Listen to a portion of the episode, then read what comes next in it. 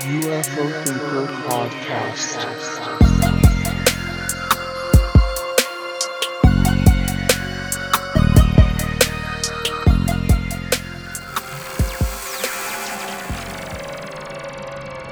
Hello and welcome to the UFO Thinker podcast. My name is Frank and let's get cracking.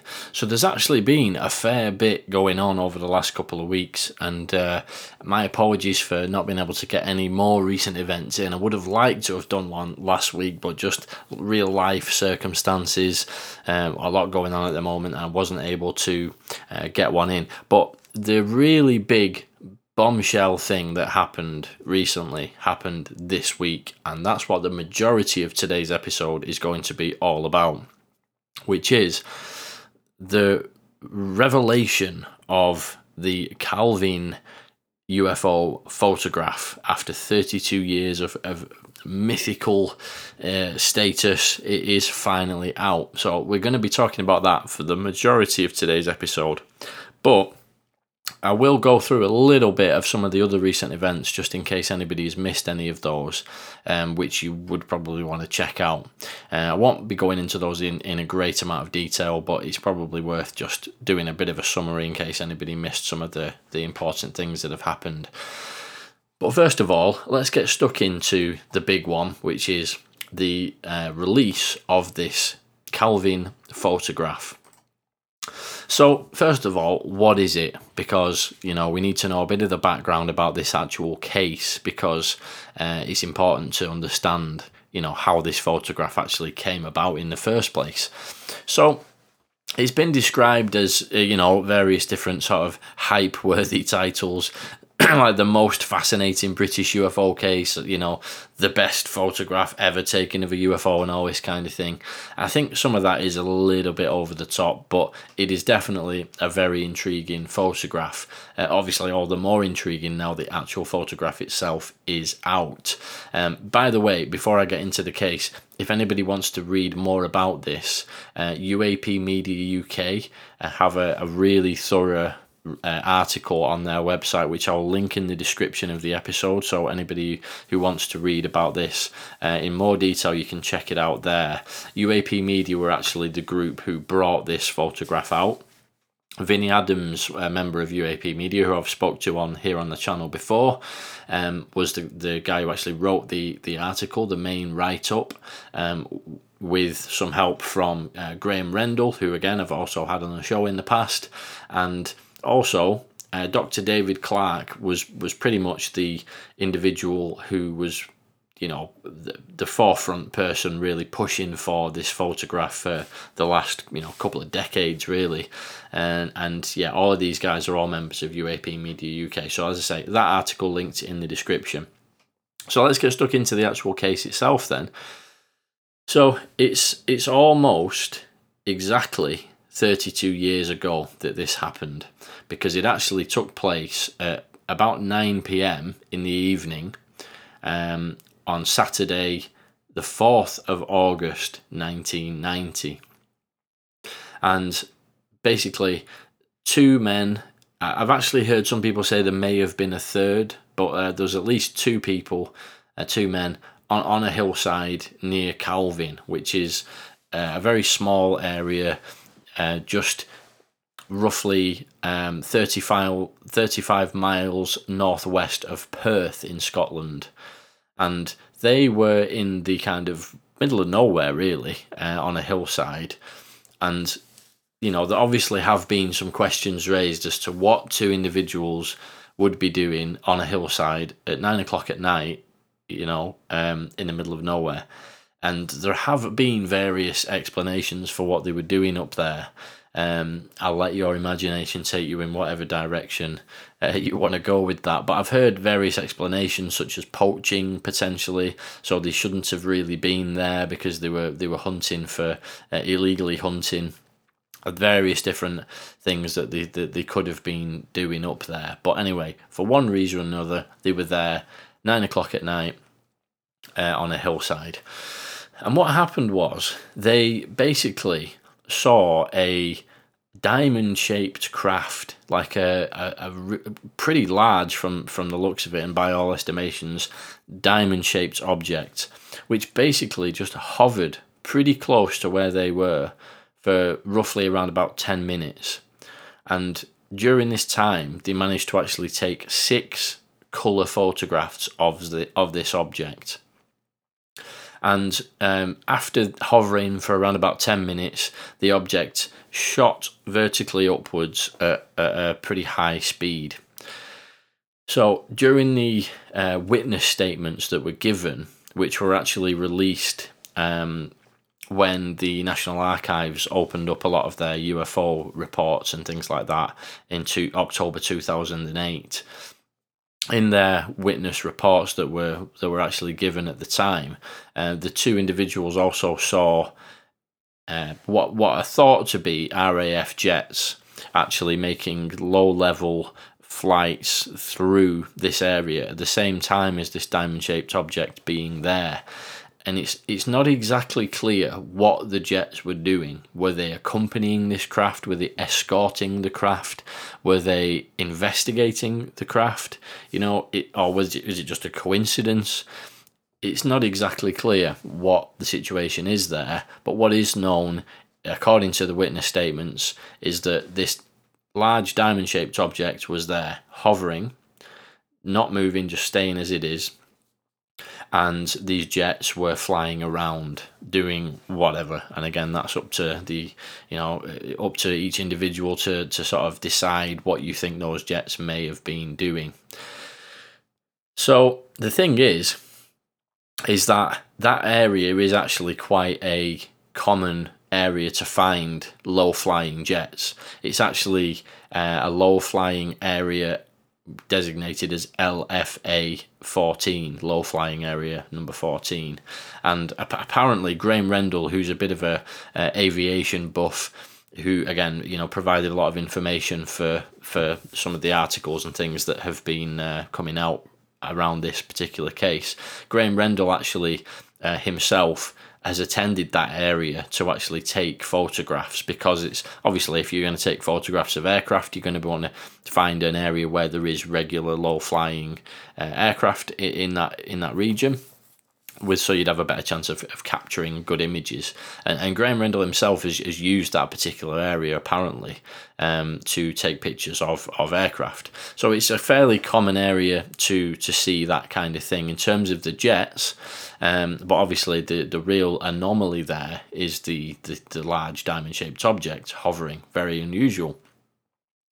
So what basically happened was after the sighting, the object shot up, and the individuals who took the photographs actually gave an account of their sighting plus the actual photographs themselves um, to the Joint RAF Royal Navy headquarters, um, which is at uh, Pitreavie, which is near Dunfermline, which is actually closed now. But back then, it was still active and they gave their account plus the photographs themselves to that headquarters right there.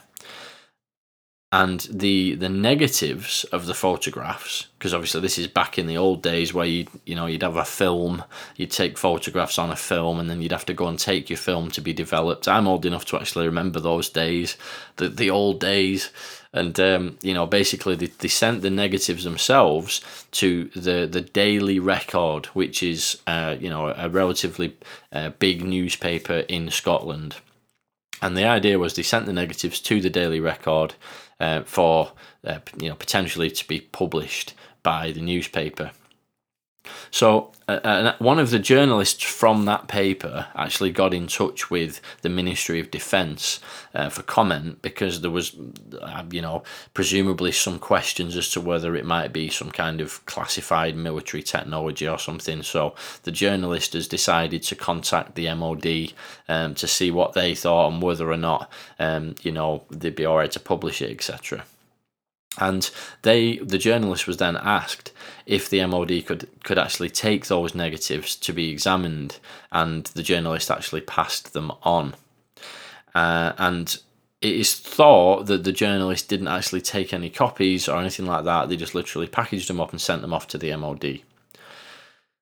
apparently, the MOD or the, the newspaper never actually returned any of the negatives or the photographs or anything like that to the witnesses. And which is a bit of a weird twist, is that the newspaper didn't run the story or do any kind of report on the particular case, which is a little bit unusual um, because you'd expect that would be a pretty big story. But you know, you could you could assume that it's just purely because it's such an unusual object. The fact that there is a presence of an obvious military jet there as well, you know, you would if you put yourself in the in the shoes of the individual who was who's got this photograph, you know, if it was just the object, you'd think, oh, what the hell's that? But if there's an object there with clearly with military jets going around it, you would probably think that it could be something to do with the military. And if that is the case, you know, you would be quite wary about just publishing that. What if you got yourself into trouble? You know, who knows? So maybe they just thought they were doing the right thing and they handed everything over to the MOD since the MOD had, um, you know, requested that. And um, the MOD basically took all of that stuff then, you know, anything that could have um, you know, confirmed that this happened in terms of the negatives, in terms of the reports, etc. Uh, it was all sent to the MOD. And there's some involvement from a, a gentleman by the name of Nick Pope, who basically um, was a former Ministry of Defence civil servant and staff member of Secretariat Air Staff 2A. And he also sort of covered the what what has been called the, the UFO desk. But this was a pretty junior position and it was a small part of his main duties, um, which has again, there's been a lot of debate about this over the years. Some people, uh, you know, get a bit heated about this side of things. Um, there are people who claim that Nick Pope uh, massively overstated his, his involvement in this topic. Um, there have been memos released by the Ministry of Defence uh, which seem to confirm that what he did there was a, a very small part of his overall role. Uh, but I'll let you, as the listener, decide what you think of all of that kind of thing. But what's for sure is that Nick Pope did have some involvement in working at the quote unquote UFO desk. And what the extent of that is, you know, depends on what side of the uh, debate you're coming from, really. Um, but what what is pretty clear is that Nick Pope was working there in whatever capacity he had shortly after this actually all took place. So he wasn't there apparently at the time, but he, round about a year or so later after this case took place, is when Nick Pope's kind of uh, uh, role, uh, you know, started to happen uh, in that particular area. So.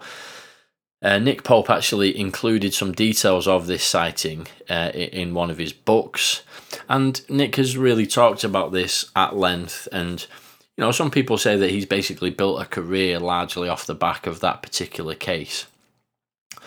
And um, indeed, a- after this has all come out, Nick Pope has actually made some comments as well, which we'll, we'll get to later as part of the kind of what has happened after now this has all unfolded. But after Nick including uh, this case, some of the information in his book, there were some questions in Parliament asked uh, by MPs because it sort of aroused a bit of curiosity and. Um, the actual uh, quote, uh, which was the reply to the, one of the MP's questions about this, is um, Nicholas Soames, who's the Ministry, Minister of State for the Armed Forces, uh, gave a written reply to the MP's question once it was asked, um, which the, the reply is as follows, quote, A number of negatives associated with the sightings were examined by staff responsible for air defence matters. Since it was judged they contained nothing of defence significance, the negatives were not retained, and we have no record of any photographs being taken from them. Unquote. So obviously, after that MP's, um, you know, comments there, there was a little bit of, um, you know, confusion and it seemed to sort of not correlate with what Nick Pope had talked about, um, especially because Nick Pope had actually said that he had an enlargement of one of the photographs. uh, Actually, as a poster on his wall, and this has become part of the mythology around this particular case. Um, Nick Pope's described it as um, easily the most compelling UFO photograph that he'd ever seen, and um, you know he's he's he's really hammed it up. He's described it as a structured craft of unknown origin, unlike anything that's ever been seen as a conventional aircraft, and you know the way that Nick Pope had talked about it does suggest that at least you know one recreation or one developed photograph was made from those negatives that were sent, um, you know, to uh, RAF Pitreavie, or you know, p- potentially, you know, it, it's, it's not exactly clear where the photograph that was on his wall actually came from. Was it developed from the negatives? Was it potentially just one of the actual shots that was sent directly to one of the developed photographs that was sent to RAF Pitreavie that was passed along to Nick Pope's desk? It's not exactly clear, but um, what what apparently happened was one of Nick Pope's senior officers actually removed the poster from the wall uh, once he became aware that it was there, and that was the end of that. And up until very recently, that was the mythology. You know, Nick Pope, um, former uh, UFO desk um, know, personnel, will say, um, had had had this poster. It became something, um, you know, something of, of legend. Really, this this po- uh, this poster existing, and obviously everybody's been s- scrabbling around trying to find if there is any actual photographs. So. Um, the original photograph that was available that, that you could find on the internet and whatnot was basically a very um, grainy. It, I've, I've seen people describing it as it looks like it was done on on an esca, how do you say that etch a sketch. There you go. Older listeners might remember the etch a sketch. It was a, a, a, like the typical Christmas present in the nineteen nineties. Uh, I definitely got one of those at one point or some some version, a knockoff version, I think it was that I got. Uh, but anyway, they, they were like um, a, a, kind of really grainy, really crude way of, of, of drawing that kids used to use. So it was a, it was a really poor recreation, and um, that was the only one that was really available uh, on the internet. And this was basically a um, a, a, a pretty crude image, which was it is clearly representative of the same image that, that is now available, uh, and it came out in a batch of Ministry of Defence UFO files, which was released in March two thousand and nine, and um, that was basically all that was available. It was just a standalone image. There wasn't any particular, uh, you know, analysis uh, document that accompanied it or anything like that. It, it, you can't really see much. It's just a very grainy image. And the thing is, is that this grainy image was basically all we had to go off. Uh, the MOD had um, basically claimed that they had, had returned the, the negatives to the Scottish Daily Record. Um, the newspaper itself uh, wasn't very forthcoming. That any of the staff that had been approached said that they didn't really know anything about it. Um, the, the the picture editor of that newspaper is now um, passed away. Um, but the picture editor remembered the newspaper receiving them and passed them on to the MOD, but there wasn't really any uh, further records um, of anything else. Nobody else who worked at the newspaper was forthcoming. The the witnesses themselves, um, there, there was no further statements other than just the initial witness statements, uh, and the whole thing descended into mystery and confusion, and just became um, one of these mythical UFO cases until very recently. So what basically happened was uh, a lot down to and and got to give credit where it's due. Dr. David Clarke has been relentlessly pursuing this for well, you know, a long long time, years and years by this point.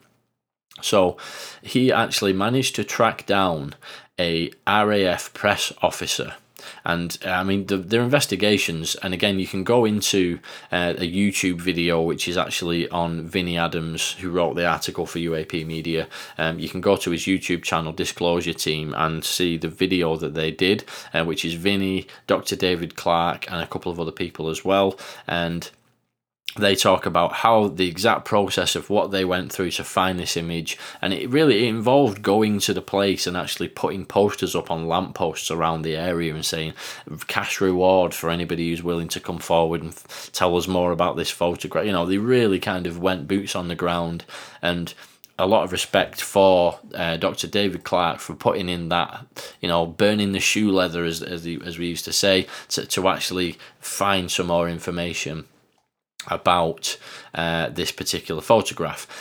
Anyway, in the end, he managed to track down uh, a retired RAF press officer, Craig Lindsay. And it turns out that Craig Lindsay actually had retained one of these photographs. As I say, there were six photographs, and um, Craig Lindsay had kept one, which he describes as being the best photograph, and he'd kept that in the envelope and he'd kept it inside of a book for 30 years. Forgotten all about it, apparently. And he, he just must have kept it. He must just have had a hunch that there was something important about it. Maybe it was just his own curiosity, he wanted to go back and check it out again. Um, but he had kept one of these photographs, and um, obviously, having tracked him down, they managed to get him to hand over that photograph apparently he was initially he was a little bit um, concerned about you know giving the photograph over in case he might get into any trouble uh, but he was managed to have his, his concerns kind of um, you know uh, uh put to rest and, and, he did actually hand over the photograph to Dr. David Clarke and Vinny uh, so uh, really really good work to get to get to the bottom of this and get the photograph out now the photograph itself is you can see as part of this article. I'm pretty sure if you just Google Calvine UFO, you'll be able to find it now as well. Um, we have to say it's not the clearest photograph. We're talking about an image that was taken 30 years ago, so it's not exactly like the sort of thing that you could capture nowadays with with you know the, the better technology that we have now in, in phones and things like that. But it is still a pretty clear photograph compared to um, the photographs that you know existed or, or the images that existed uh, previously, because really the the really grainy one that looked like it had been done on an etch a sketch was so vague. It just looks like a couple of shapes. I mean, you can make out that there is a diamond shape there and there's a jet underneath it, but that's about it. And uh, it was apparently a line drawing which had been created for imagery analysis. Um, so it wasn't even really a, a, a, scan of the image or anything. It was just like more like a drawing, just to give ideas of dimension. Really um, vague. This now is is clearly an actual photograph. You can see the trees kind of infringing on the top of the photograph. You can see the faint uh, shapes of clouds in the background. You can see at the bottom of it, there's a fence with little bits of um, uh, you've got some little bits of uh, sheep's wool you can see trapped in the fence, and you can vaguely see off in the distance along the very bottom of the photograph uh, what looks like the landscape in the distance. So, really fascinating. And when you look at it, right there, smack in the middle of the photograph, is a massive diamond shaped object, and um, uh, what looks like a jet just under, underneath and slightly to the right hand side of the object. Super fascinating. So that is some background about how the actual thing uh, came about, how how this photograph ended up coming out, and hopefully that gives you a bit of background about the case and where the photograph actually came from. So moving on from that, then to some of the the response basically that this photograph has got. Now then, obviously, as you can imagine, with something like this, UFO Twitter had gone a little bit crazy. Everybody was weighing in. You know, the skeptical crowd were, you know, scrabbling to create the skeptical response to this image. You know, everybody weighed in with their two pennies as to what was going on in this image.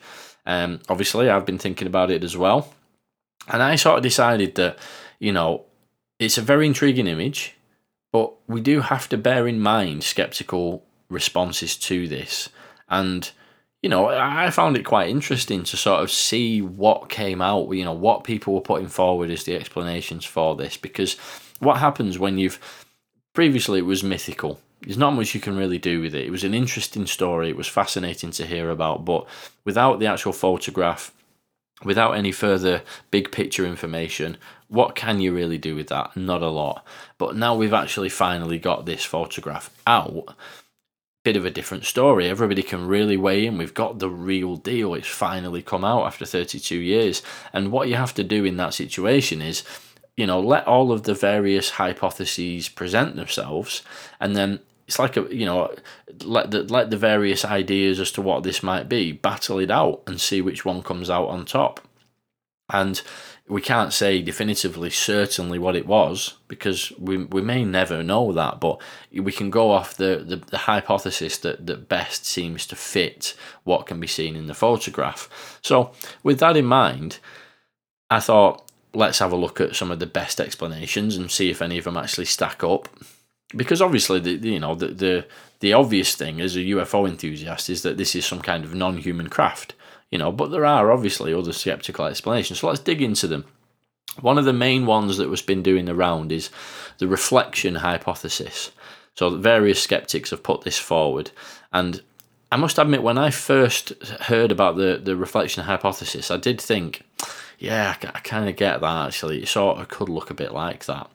The diamond shaped object is right in the middle of the photograph, and my initial understanding of the reflection hypothesis was that it's kind of like um, as you're looking at the water, there's like a surface level, and at that point where the surface kind of meets the sky, um, there's an island which is reflecting back onto the water.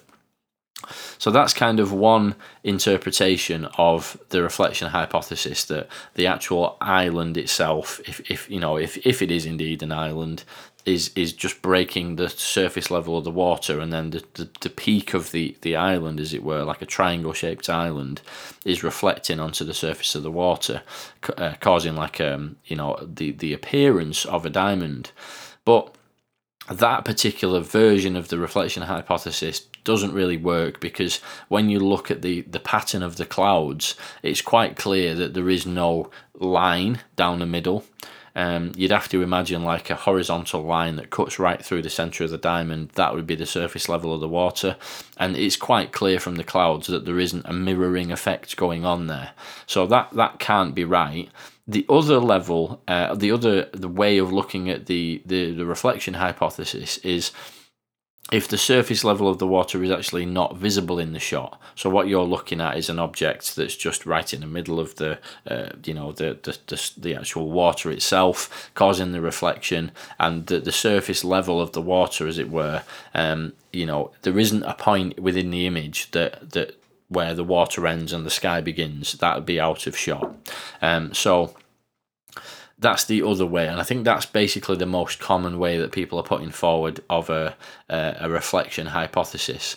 But I don't think that really makes much sense either. And there's been various uh, people who are a lot more knowledgeable about this kind of thing than I am, who have actually gone into the reasons and, and put forward some pretty compelling, um, you know, images with explanations as to why that couldn't be the case. And I'll, I'll go through the ones that I find the most compelling. Um, first of all, if you're seeing clouds or anything reflected in, in a surface, there's generally some kind of uh, like a warping effect, like a stretching, or uh, you know, the, the, reflection won't be exactly the same dimensions as the actual um, main, you know, the, the the image that's being seen in the first place. And when you look at the the clouds in this image, it doesn't seem that they are a reflection and and also the the light as well you can see that the light from on a cloud obviously is coming from above and the dark part of the cloud is, is underneath because that's not being illuminated from the sun coming from above. And again, it would appear in this image that it does actually fit with um, being the sky rather than a reflection of the sky. It and it just it's hard to um, you know to, to put this into words, not the most scientific way of looking at it, but it just doesn't look like it's a reflection. When you look at it, your gut instinct, you know, it really doesn't look like uh, a reflection. And I know that that's, you know, one of those things. If you're looking at something that is an illusion, it's not going to look like that, is it? But when I've seen various examples from skeptics that have been shown of, you know, um, examples of how this could work as a reflection, none of them I don't think are particularly convincing. I've looked at them and thought, yeah, that just looks like a reflection. Now, again, it's easy to say that if you maybe if you didn't you weren't thinking about it as being a reflection, you wouldn't notice it, but there's just something that just doesn't add up right instinctively when you look at an image and the reflections that I've seen don't really look like this photograph does. Uh, you know, just the gut feeling you get is that it's not a reflection. And the tweets and things that I've seen with people sharing uh, pictures um, in that regard do back up that gut feeling. And I think the the final nail in the coffin for the reflection hypothesis really is the most significant point that points to the fact that it's not um, a reflection is the analysis done by a senior lecturer in photography at Sheffield University, um, Andrew Robinson, and this is included and linked in the UAP Media article.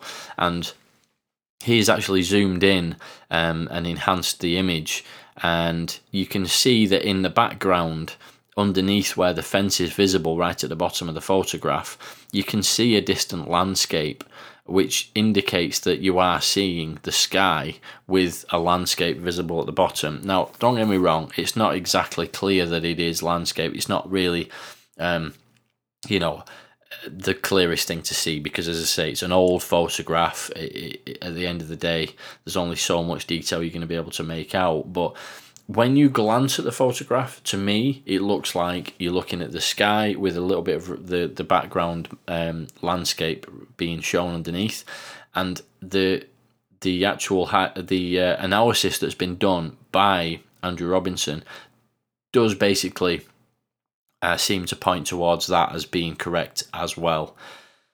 And at the end of the day, this is somebody who's a senior lecturer at a university in photography. You know, if anybody is going to know what they're talking about, it's going to be this guy. And the analysis is excellent as well. I would definitely recommend uh, people check that out. I mean, the detail he goes into is unbelievable. You can narrow down from the way the image looks exactly what type of film was used uh, you know and, and and so forth so it's very very in detail and uh, it's coming from somebody who is a expert in photography. So I think that for me was was very compelling that we're not looking at reflection. Again, I, obviously at the end of the day, I could be wrong. Maybe it is a reflection, just a very convincing, you know, reflection and that kind of thing. Um, but I don't think, um, personally, I don't think that that is an expl- the explanation for it. But again, each each person can make up their own mind. Another one that was brought forward uh, is the kite hypothesis. So the UFO seems to be a little bit closer than the jet, and it, it basically appears less blurry on the screen than the jet. Uh, and obviously, you would think that if the jet was closer than the, the UFO, that it would be the other way around. And according to the Andrew Robinson analysis, the fence is closest, fairly obvious. The UFO is in the middle, and the jet is furthest away. Now, due to the size that that UFO appears in the image and the known size of a jet, um, again, like I say, you would expect to be able to see more detail if the um, if the jet was closer than the UFO, and based on the analysis, it would have to be around about thirty meters in length. The UFO would be. So if we're looking at a kite here, that's a pretty big kite. Now, obviously, there is always the uh, possibility that it's a kite much closer to the camera and is not 30 meters in length, but that doesn't stack up with the uh, the the analysis that's been done by the expert here. And also, it just doesn't look like uh, a very close up kite. It, you know, it really doesn't look clear enough. I mean, it looks clearer than the jet, but it doesn't look clear enough to be. If it was a kite, it'd have to either be an absolutely enormous kite, 30 meters long, or it'd have to be very close. And I think it'd be much clearer in the image if it was closer. So, again, just um, my instinctive reaction to it is that it just doesn't look like a close up kite. Uh, if it's a, a very, very large kite, uh, you've got to ask questions as to how they would have got a 30 meter kite all the way up onto the, the hillside in the middle of nowhere and managed to get that up in the air. Um, you know, would they have took that risk? With um, you know a known low flying area for military jets, with obvious jets actually going around in the air, they're going to start flying kites. You know, I don't, especially thirty meter kites. It just starts to sound a little bit far fetched. Um, but yeah, anyway, moving along, um, that that's kind of my uh, initial thoughts on the kite hypothesis. And there's kind of two options with the, the kite hypothesis as well. Number one is an opportunistic hoax. So somebody just happened to be flying a kite just as a jet was visible in the distance. A picture was taken, it looked unusual, so they took the opportunity to send it to the newspaper claiming it's a UFO. The problem with that is that the, the blurry nature of the kite again just doesn't seem right. Just as a, from a layman's point of view, you'd think it'd be much clearer if it was that close to the camera. And as I say, with the Robinson analysis calculating a much more distant object, that leads you to kite hypothesis number two, which is a huge kite as a deliberate hoax. So, in that scenario, the determined hoaxers have acquired a kite approximately 30 metres in length, arranged for it to be flown at a very specific distance and angle, waited until a jet was passing, and then took the photographs. And again, that would be very risky how would you even get hold of a 30 meter kite? Is it even possible for a kite of that size to fly? Um, you know, and then very risky to do that in a in a known low flying area, very dangerous. And when you consider um, the Ministry of Defence interest in this case as well, it, it doesn't really make sense that they would have kept the the details secret for so long for a hoax photograph. So either the, the either of those kite based scenarios require a complete discounting of the witness testimony as well, as does the the reflection hypothesis as well. By the way, and I think that would probably apply to those too. Um, but the the kind of reported movements of the object are just not consistent with either of those hypotheses. So you have to consider that because obviously the witness testimony is that the object hovered which I guess technically a kite could do if you caught the wind and controlled it at the right angle and things like that. Um, and then it shot up into the air at a, a very high speed. A kite not necessarily going to do that unless you just cut the string and it just flies directly up. But I wouldn't think that it'd fly directly up. Wind doesn't tend to go from the ground vertically upwards, does it? So I would suggest that um, you know if if you wanted to consider that it was a reflection or um or the kite, it would have to be a deliberate hoax. Or it, it's certainly most likely that it would be a deliberate hoax. Either that or it wasn't a hoax, but for some reason they decided to completely fabricate these details of the hovering and the, the object shooting up. So let's consider a hoax then. So the Robinson analysis rules out the possibility of fakery through manipulating the negative or overlaying a shape onto an image and then rephotographing the image and that kind of thing. And and if this is correct, as it appears to be, it, it would have had to be a physical object photographed at the scene. And the particular quote from the analysis there is uh, conclusion The film grain is consistent with the film identified and suggests that no manipulation of the image has taken place and that the image is a genuine representation of a scene in front of the camera. So you you can question the ability of, of Andrew Robinson to be able to estimate the distances involved with the jet and the the UFO and so on and the sizes of them, but I think somebody who is such an expert in photography it, it, can have a pretty authoritative stance on whether or not something is fake. So I'm very inclined to take his word for that uh, in particular. And the thing is, is that the kite scenario would account for that. You know, in terms of it would be a physical object that's been photographed. But as I've already stated, the hoax would also require the witnesses to have lied to, to the MOD, lied to the newspaper, and also for the, the MOD to have actively uh, pursued a, an investigation into this and covered it up for so long. Why would they have done that if it was a fake image? So and obviously, as I say, uh, the hoax would also entail you would have to completely discount the, the witness testimonies in terms of the movements that the object made. So I don't find you know, again, the hoax is possible, but it would have had to have been a very elaborate hoax. You probably would have had to create some kind of huge object, diamond shaped object, get it into position in a very risky area, you know, somehow get that object up to the a hillside in in pretty much the middle of nowhere at nine o'clock at night. It, it, it seems a bit far fetched to me. There's a lot easier ways to create hoaxes, and uh, it's basically to the point where if they manage to pull this off as a hoax, fair play to them because they did an amazing job, you know. But I don't, I just don't think that that stands up when you really sort of scratch the surface. Anyway, the other option is US Black Project technology.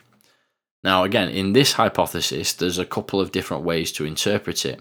You could be looking at number one, US technology being escorted by a jet or jets, potentially more than one you know, some kind of experimental craft which has been developed by the US, which for some reason they've decided to fly in UK airspace.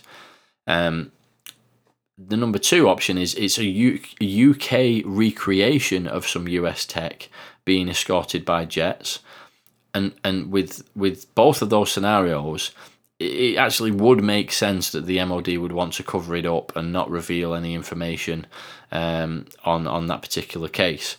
And when I say about the MOD's interest and you know, uh, you know, apparent desire to, to cover this up, there were some um, minutes that have been uh, released as part of the October two thousand and eight UFO files, which came out from the MOD, and there is a uh, a, quite an interesting insight as to how they actually handled this internally round about the time of it coming out.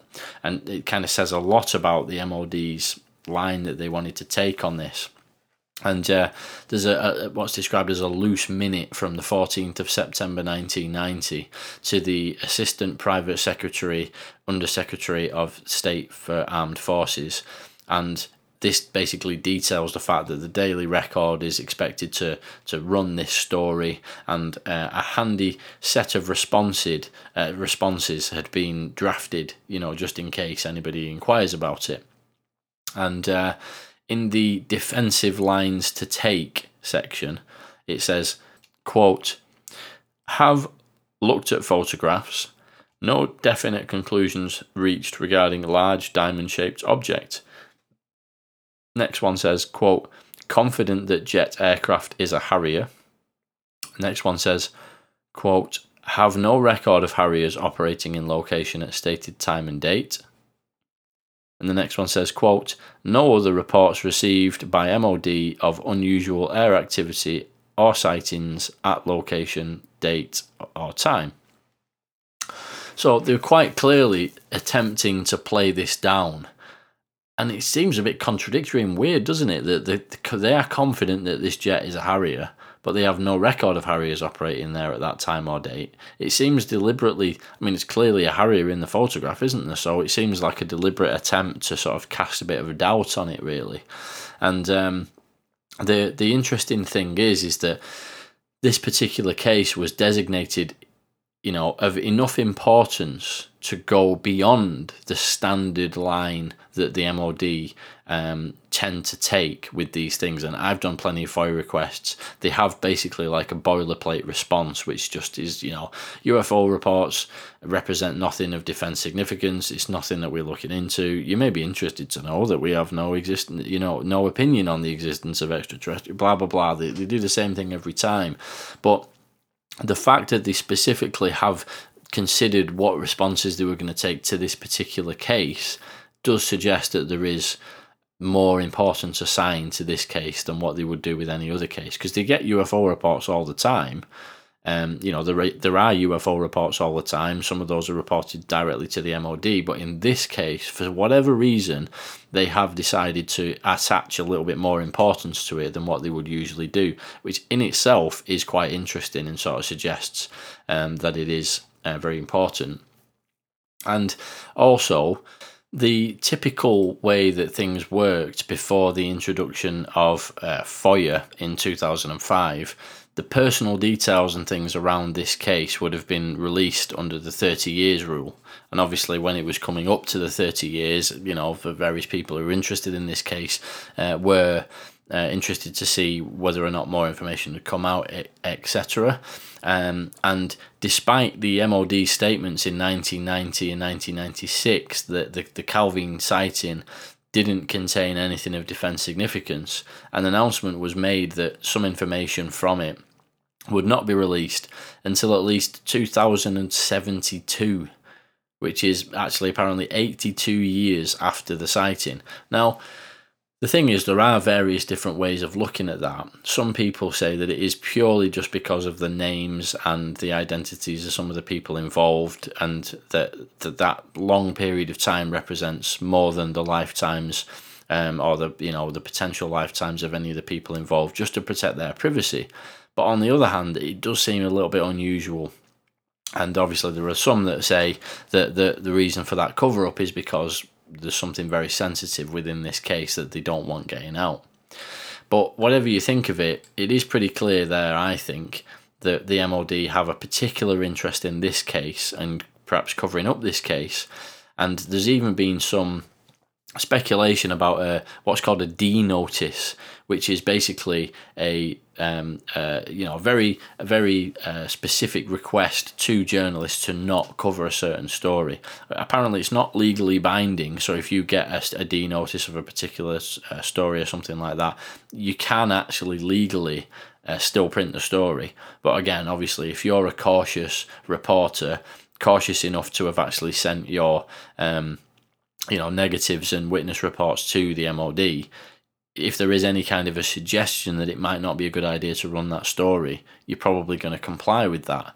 Um, so that's that's you know potentially the reason that the that the actual newspaper never actually ran with the story in the end. But anyway, that was a little aside just regarding the MOD's interest. Let's get back to um, the actual hypothesis that I was talking about there, which is the US Black Project Tech. And the reason that aside ties in with that is because obviously, if it was some kind of US Black Project Tech, um, they would certainly have an interest in keeping that covered up, and it would certainly explain why it was um, you know, the MOD took a particular interest in this UFO case more so than other UFO cases. If there was some kind of uh, classified technology, experimental technology involved, that would certainly explain why that was the case. So, there isn't any actual concrete proof, however, that the US or the UK actually do have any operable tech that is capable of the movements described by the witnesses. And the thing is, is that many people that I've spoken with on or off record have, you know, in, including, by the way, current and former US Air Force personnel uh, and, and, people in a position to know about what experimental craft even may, may be able to do, they strongly refute that anything um, within the, uh, the, the US uh, arsenal could actually do that um, you know, hover without any means of propulsion and uh, instant acceleration, in, you know, directly vertically, and you know that that actually could be described as two of the five observables that that Lou Elizondo has talked about quite a lot. You know, being able to hover without any means of propulsion and instant acceleration. It's two of the five observables right there. But the photograph itself doesn't show that. Um, so it's one of those things. Another thing that was quite interesting is Graham Rendell, again, you know, sort of um, very thorough investigator, you know, unbelievable aviation knowledge, and um, notoriously uh, qu- quite skeptical, you know, which is kind of. Uh, you know, in some cases, can be a, a very good thing. Um, but but Graham Rendell, according to his knowledge, actually stated that the lead time on average for secret projects like a developmental, uh, you know, uh, Black Project aircraft or whatever it might be, the lead time tends to be around about 12 to 13 years, if I remember that rightly. It's, it's roughly that figure. So, if it was some kind of Black Project tech, it's been in the pipeline for a long time, and that doesn't really seem to stack up, in my opinion, because you know, they clearly were able to operate the craft. It was there, it was hovering in the air. So if you've managed 32 years ago to get this huge diamond shaped object to hover and potentially even shoot upwards if you if you believe the, the eyewitness reports, why has it took so long for that to actually become rolled out into the rest of the military? It doesn't really seem to add up. If the average development time is about 12 to 13 years to become operational, why was it near enough operational 32 years ago, but they still haven't really rolled it out? You know, you could argue that they've managed to bring it to fruition, but they've just kept it, you know, withheld it as a secret weapon or something like that potentially. But again, it's maybe you could interpret that as another, um, you know, as another example of, of why it isn't Black Project tech.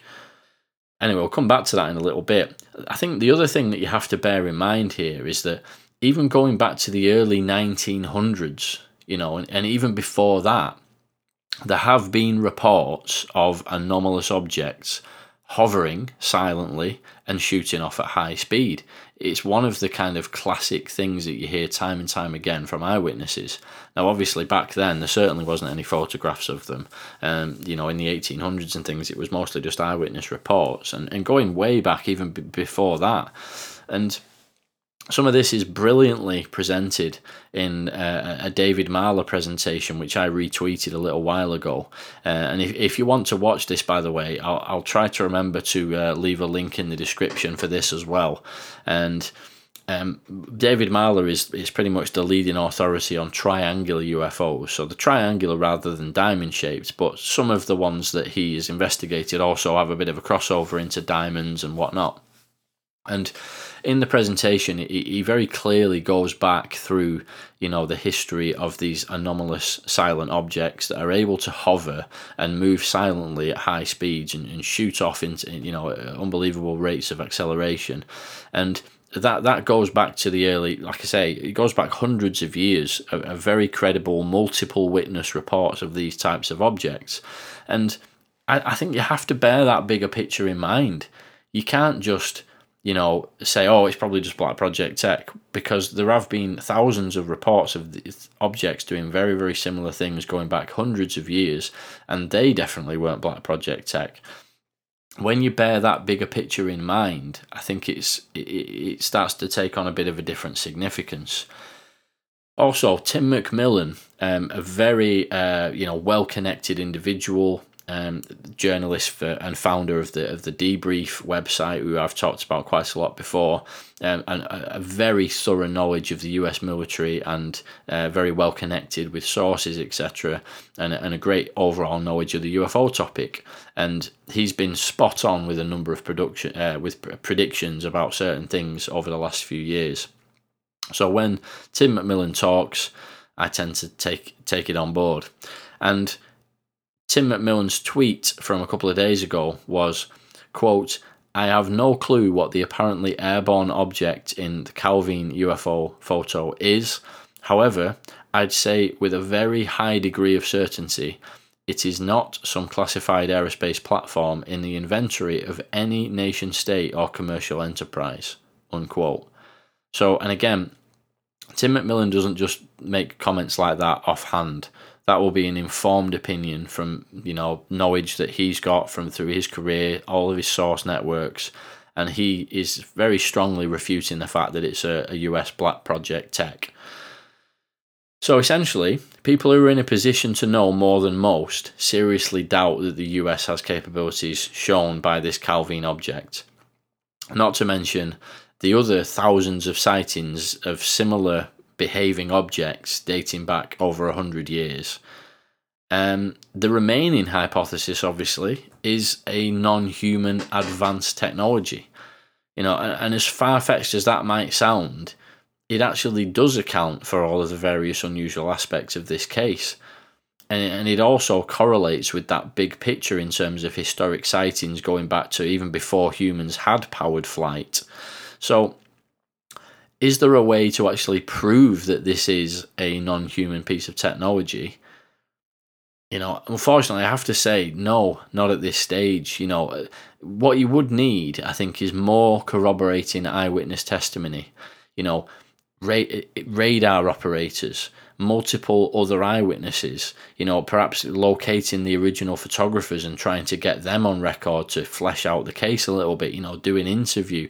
Um, you know, a testimony of one of the pilots who was flying those jets on the day, you know, that would basically take this to the level of data density that you would be able to make a much better informed decision as to what actually was going on there. that would take it to the Nimitz tic tac type of level, you know, and that's the thing, you know, the Calvine object, the Calvine case is is it is it deserving of its title of one of the best UFO photos ever taken? You know, I think you could say yes, it, it is one of the best UFO photo, photos ever taken. But I think there's a very important distinction to be made there. That is it one of the best UFO cases ever taken? Cases, that's a bit more questionable. But as a photograph, it is undoubtedly one of the most intriguing UFO photographs. I mean, it is, un, you know, without question, it's a true unidentified. You know, all of the most compelling hypotheses fail to explain what's in that photograph. You know, I don't think the reflection, the there's also a few others like the distant mountain.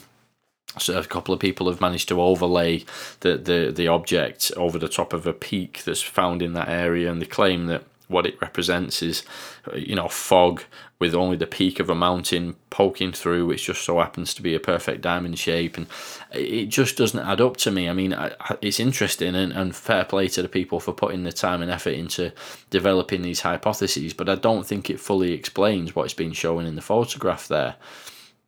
And um, so that for that reason, it is a true unidentified object, which is what a UFO is, isn't it? You know, if it was an identified object, it wouldn't be a UFO anymore. We'd be able to say definitively that it is definitely a non-human piece of tech. But you know, I, I almost kind of hate to say it, but that is really, you know, when you've eliminated all of the other hypotheses as to what it could be, and none of them are really stacking up, whatever's left is is you know, potentially the most likely explanation. And uh, could that be what it is? Now, the thing is, is that a, a, a non human piece of technology, bearing in mind, could still be quite a large number of things. Um, you could be looking at extraterrestrial. We could be looking at something which is ultra terrestrial, which has been, you know, some kind of advanced, um, you know, ra- race of intelligence that's existed on this planet alongside us for a long, long time. We could be looking at, you know, crypto terrestrial. Um, there's there's interdimensional, you know, intertempestrial. And there's so many, sorry, extra tempestrial, I believe, is, is Michael Masters' uh, preferred um, wording for that extra tempestrial is is is basically time travelers you know uh, some kind of intelligence that's coming from another another time um there's plenty of different explanations as to where the origin of this object could be coming from um but it certainly doesn't seem at this point in time to be any kind of a, a, a hoax, a reflection, a misidentification of like a kite or anything like that. So I, I would say there is a strong argument in this case. Let's just put it that way. I can't say for sure, but I would say there is a, a strong argument, certainly a lot stronger of an argument than most UFO pictures, that it is some kind of non human technology. Now, as I say, in terms of the bigger picture, that is where this case falls down. As a photograph, it great, a fantastic UFO photograph, very interesting, a lot clearer than a lot of others and um, there is some bigger picture information there. But can you stand this next to something like the Nimitz case with all of the corroborating eyewitnesses involved in that, and you know all of the sensor systems and the FLIR video as well to actually you know prove that there was actually some kind of an object there. Um, you know, I, I don't think it's as dense in terms of the data uh, on this particular case. But the key thing is it still has the potential to become more data dense. Will there be any further witnesses coming forward to add the details? You know, possibly the attention that this photograph release will have generated may pr- prompt others to come forward. I mean, can you imagine if one of the, the jet pilots who was there on the day that was flying around sees this photograph coming out you know, it's a, you know, a very elderly person by this point in time, potentially. You know, maybe they see this photograph coming out and they go, Do you know what? I'm going to actually do it. I'm going to go for. It. I'm going to I'm going to be interviewed by somebody. Yeah, just on the off chance there's any jet pilots listening to this, feel free to drop me an email, ufothinker at uh, hotmail.com. I'd love to hear from you, or ufothinker at protonmail.com. Uh, but, you know, uh, you know, is it possible that there could be more witnesses coming forward? Um, yeah, and, and that would really benefit this bigger picture. Imagine if some kind of corroborating radar data shows that there was an object in the area at this at that exact time, and uh, you know, on top of that, the the actual photographers come forward and start doing interviews, and you maybe even you get a jet pilot. That is when it really starts to hot up, and I can tell you this as well as a bit of a, an exclusive. Um, I actually managed to reach out to Vinny, who who wrote the article for UAP Media UK, uh, and Vinny, I actually asked him First thing I asked him was, is the highest resolution version of this photograph going to be available? Because at the time, the only one we had in the article wasn't the full resolution. Uh, and, and he did confirm to me that it was going to be available. And actually, at the time of recording this, it is actually now available. If you scroll to the bottom of the article, you can click a link for the full high resolution version of the image without any watermarks on it, which I think is a great move. Um, very important to have that for analysis purposes. Um, uh, but the second question I asked him, which is probably more interesting, is Have you got any active leads you're following to find any more witnesses and any more um, potential leads to, to provide you know corroborating data uh, or, or witness testimony? Uh, and Vinny confirmed to me that yes, there are.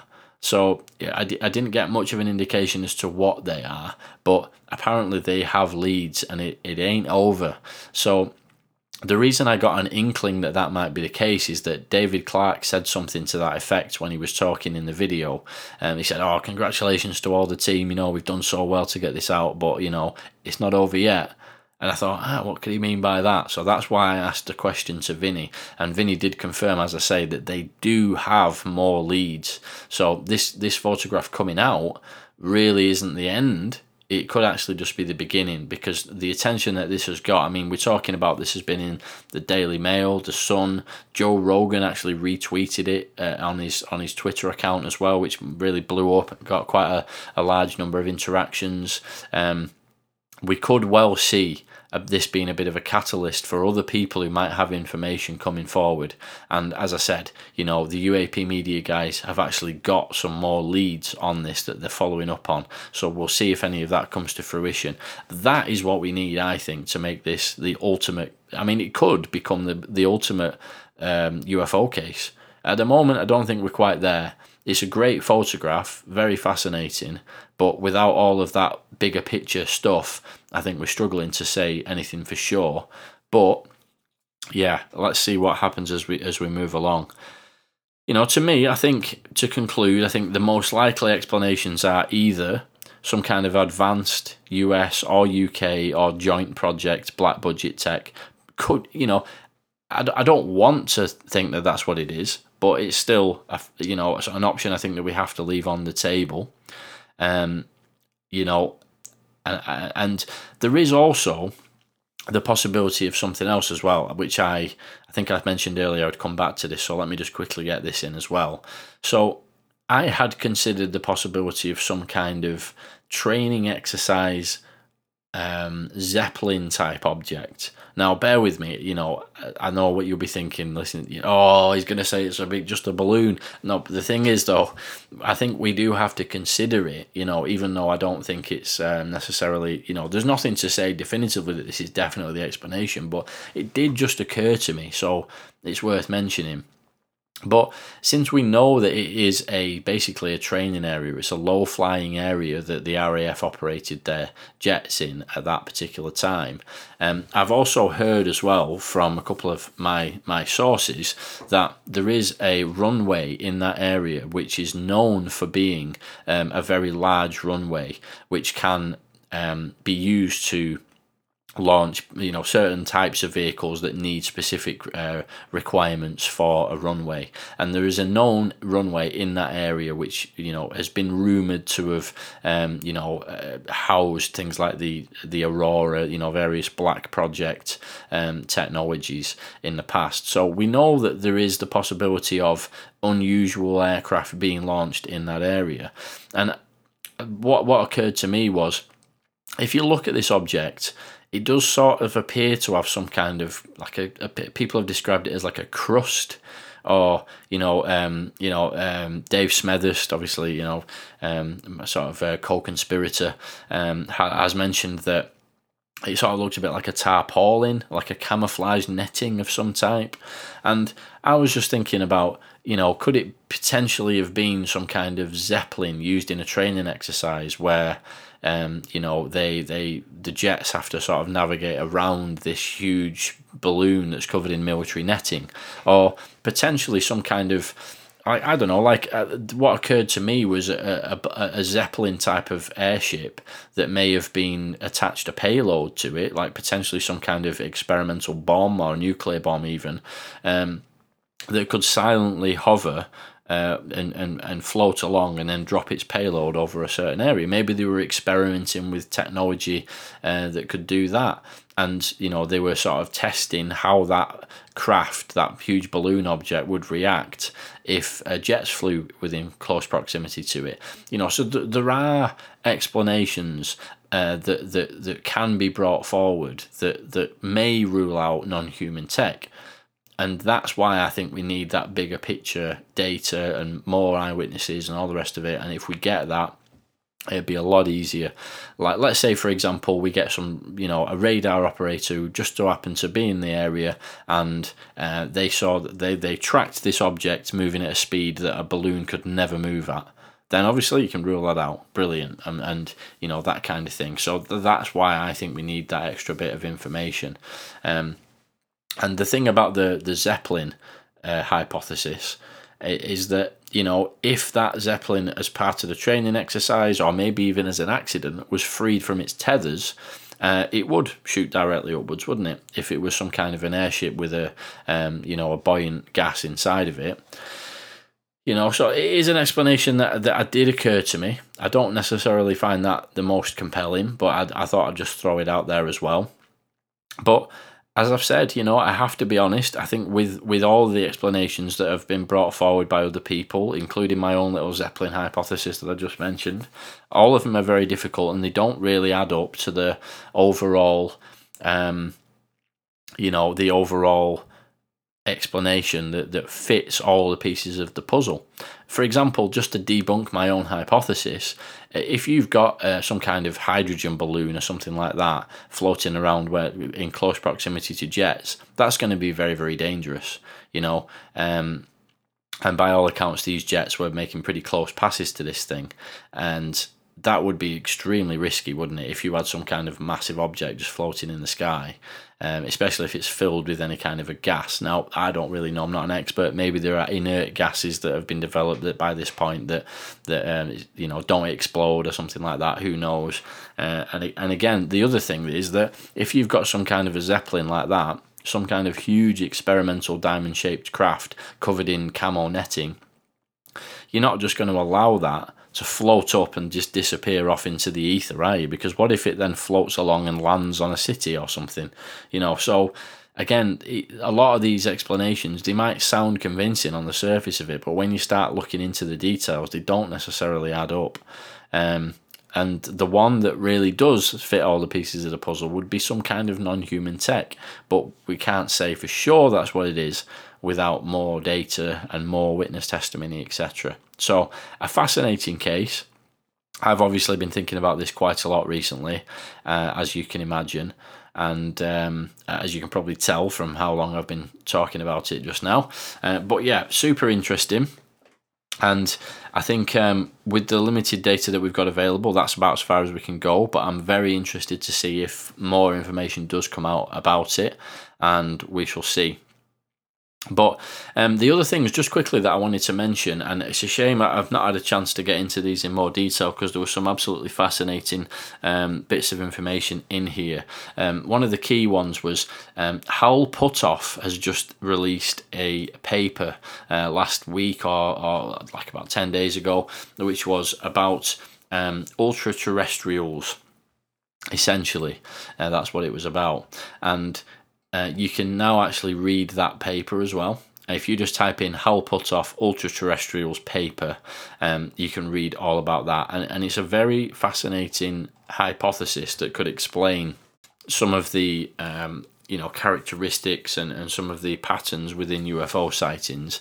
Again, you know, it's kind of gone are the days of just thinking of little green men being somewhere off on a distant planet and they fly here in a tin can and say hello to us and stuff. It seems a bit simplistic. We have to consider these other options and many people within you know high level government departments you know top physicists and, and, and great thinkers that this is the kinds of things that they're considering and we're talking about ultra terrestrials extra tempestrials people essentially intelligences originating from you know potentially another dimension. Uh, the ultra terrestrial thing is is as I mentioned earlier in the show, um, a potential type of intelligence that's been existing here on Earth uh, with with us this whole time, and uh, it is a, a very interesting concept because it really does explain a lot of things about like if you look at the vastness of the universe, how on earth would they be able to get here and so on? I mean, again, the advanced propulsion may may make that possible, but it's just so vast. Um, and the the the explanations that have been put forward, like ultra terrestrial, do kind of bypass a lot of the big problems, the hurdles that you have to overcome with things like the extraterrestrial hypothesis.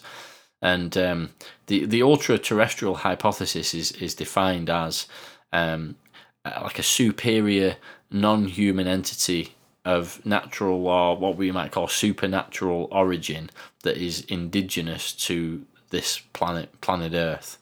Um, so it's essentially something that could have existed here alongside us all along, you know. And and there've been many uh, comments from people like Lou Elizondo. Maybe you know we're dealing with something that's been here for a lot longer than we uh, have, uh, and that leads me really nicely actually onto um, uh, some comments that were made by Garry Nolan, Dr. Garry Nolan, on the Tucker Carlson show. And again, this is one that you really need to check out. So it's Garry Nolan, that's G A R R Y Nolan.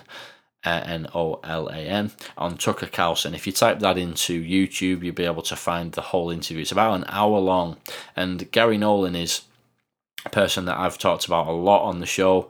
Uh, he did a, a paper uh, a, a, little while back with Jacques Vallée talking about how to best analyze anomalous materials, which was absolutely fascinating. I did a big breakdown about that. Uh, and Garry Nolan literally is a guy whose day job is to cure cancer. This is like a real genius level scientist who is actively trying to cure cancer. Um, and I, I, found out the other day as well that he himself has had cancer, I think about 10 times. So obviously, uh, uh, he's, he's okay and he, he's still he's still fine now, but he's he's genetically susceptible to getting cancer himself, and he's had various types of skin cancer uh, and uh, some other types of more more um, uh, more difficult to treat cancers as well. And you know he's made it his life work basically to to treat cancer uh, I mean, what a, a hero of the human race, you know, to do that kind of thing, to be gifted and you know, have that intelligence and that ability, and to use that to actually try to cure cancer is is really remarkable. Um, and on top of that, you know he's made the inventions uh, as to analyzing biological material um, that have actually been adopted by many mainstream scientists all over the world. Really just an incredible uh, individual and also has a very strong interest in the ufo topic. And he was on Tucker Carlson. And um, the reason that I, that I link that to the Hal Puthoff paper is that he makes a, a comment there, which is uh, if they've really been here all along, whose planet really is this? And that is a pretty scary thought, isn't it? And uh, I think on that bombshell, I'll leave it there for now.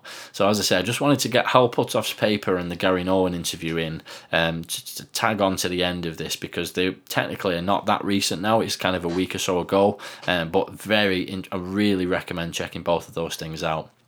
So, on that note, I'm going to leave it there for now. If you've enjoyed the episode and you've listened right the way through to the end here with me, then thank you very much. You're obviously a hardcore listener of the show, and I really appreciate you. And uh, if you do want to support the show, I have a Patreon page.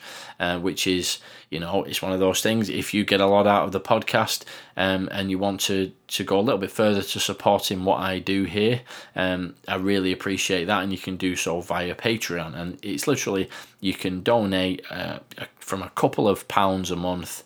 Uh, I think the the minimum tier is two dollars, which works out about one pound fifty if you're in the UK. Um, and what that does is it just allows me to dedicate more time and help me to cover all the costs associated with making the podcast. Uh, I like to think of it as like a value for value thing. So if you're listening to this and you're going, what are you going on about, Frank? You know, I only listen now and again. I'm not spotting your bloody podcast. Fair enough to you. you can keep listening for free. That's absolutely fine. Um, but, you know, if you get a lot out of it and you hear all the time and you listen right the way through to the end of every episode and you think, you know what, I won't mind buying him a coffee fair play to him for the work he's put in, then obviously you can do just that. And you can head on to Patreon and, sign up for one of the, the lower tiers. And obviously, again, if you're in a position to do so and you want to add even more support, there are ha- higher tiers available as well for like £5 and £10 a month and things like that. So I really appreciate everybody who chooses to support. It really helps me to push this thing forward and devote more time to it as we go along. I've got big plans that I would love to do, uh, but it all depends on having the right support and the time to do it. So thank you to everybody who does already support on Patreon. Anyway, moving on from that, then, that is about all we've got time for for today. So thank you very much for listening. And till next time, stay curious, take it easy, and I'll catch you in the next episode. UFO Thinker Podcast.